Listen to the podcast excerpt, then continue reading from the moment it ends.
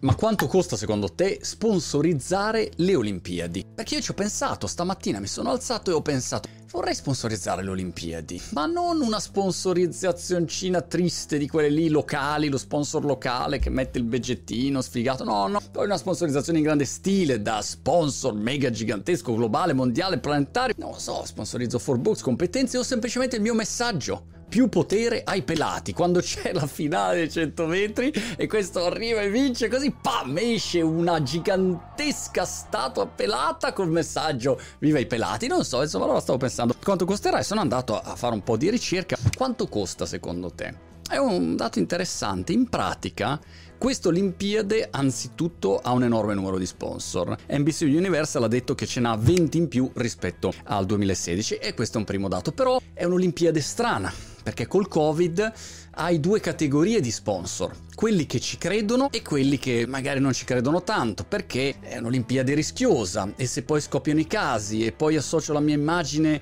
a qualcosa che diventa un disastro, mega boomerang di immagine e ad esempio Toyota, che era sponsor, ha fatto cosiddetto step back come il Gallo, grande Gallo alle Olimpiadi, grande Italia del basket ovviamente, e hanno detto noi ci siamo, però non ci siamo. Diamo le macchine, supportiamo gli atleti, grande, grande le Olimpiadi, però noi la faccia non ce la mettiamo, che se vai alla brutta almeno non facciamo la figura de merde. Però hai tutta una serie di sponsor invece che ci credono e ci sono. Una prima considerazione per arrivare a capire esattamente quanto spendono è che tipicamente è come per un evento classico che puoi organizzare tu o io, è solo un pochino più grosso e c'hai i cerchietti, però il concetto è uguale. C'hai vari livelli di sponsorizzazione, c'è lo sponsor piccolino, locale, piccolino chiaramente per le Olimpiadi, e poi invece hai degli sponsor che sono gli sponsor eh, mondiali, globali, planetari che hanno un rapporto di lungo periodo. Tipicamente questi sponsor fanno degli accordi di 4 anni, 5 anni, 8 anni, 20 anni, 50 anni, a seconda delle negoziazioni in corso e vanno a avere una maggiore visibilità rispetto a tutti gli altri. Vi do allora il dato, quanto canta se vogliamo fare questo messaggio del pelato su scala olimpica planetaria? Eh, canta un bel po' un bel po', Belinson Palanche perché Airbnb ha speso 500 milioni, si stima, dato non confermato, Airbnb confermi? No, non confermi. 500 milioni fino al 2028. Airbnb, ad esempio, farà tutta una serie di esperienze con gli atleti. Ho visto che puoi fare delle esperienze con, non so, Scottie Pippen, per dire, o insomma, prendono degli atleti, fanno delle esperienze zoomose, virtuali o fisiche dove, dove è possibile.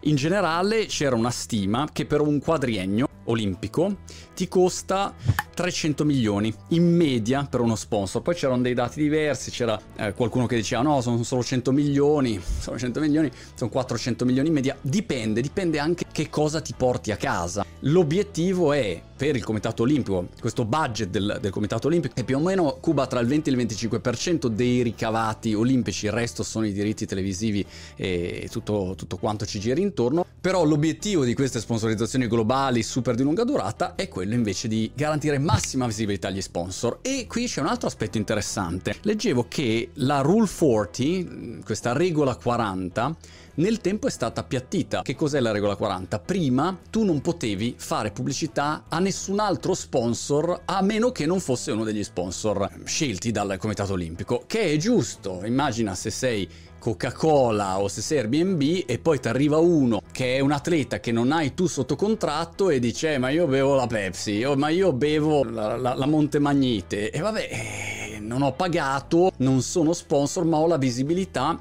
davanti al mondo grazie a quell'atleta. Questo era chiaramente bannato e non era possibile in nessun modo. Questa Rule 40 però adesso è stata alleggerita e con mille limitazioni. Poi vi posto qua un articolo dove trovate tutti i dettagli su quello che puoi mettere, quello che non puoi mettere, non puoi usare i cerchi nella tua pubblicità, non puoi fare riferimento alle Olimpiadi. Però se hai degli sponsor tuoi sui tuoi social puoi fare alcune attività promozionali. Per cui ci sono opportunità in più, anche perché quest'anno col Covid gli sponsor classici hanno un problema, che se prima le Olimpiadi erano un evento di grande accesso a opportunità di lavoro, di business. Vieni a vedere com'è la finale dei 100, ho due biglietti, li ho recuperati per te che sei il mio cliente preferito o che voglio che tu diventi il mio cliente preferito. Era un momento anche emozionale per creare relazioni d'affari dal punto di vista delle aziende che vanno a sponsorizzare. In questo momento invece questa cosa non è possibile.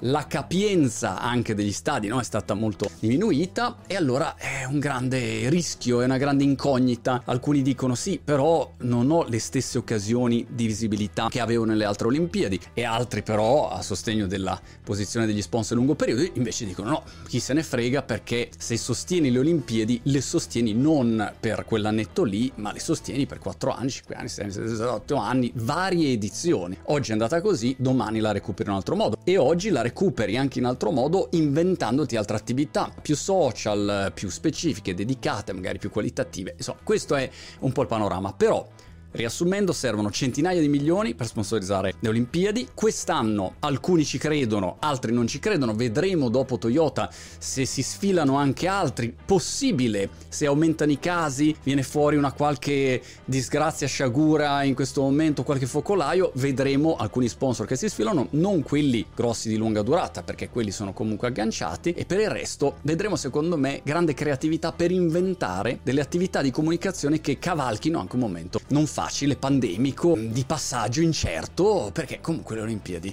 ci conquistano tutti e ovviamente le Olimpiadi, eh, ricordiamoci quest'anno, hanno come sempre il tennis tavolo e vedremo se Timo Boll vincerà la medaglia. Ma a parte Timo, in bocca al lupo, mi sa di no perché Fan Zendon, ma Long sono di un'altra categoria, però per tutto il resto, forza azzurre.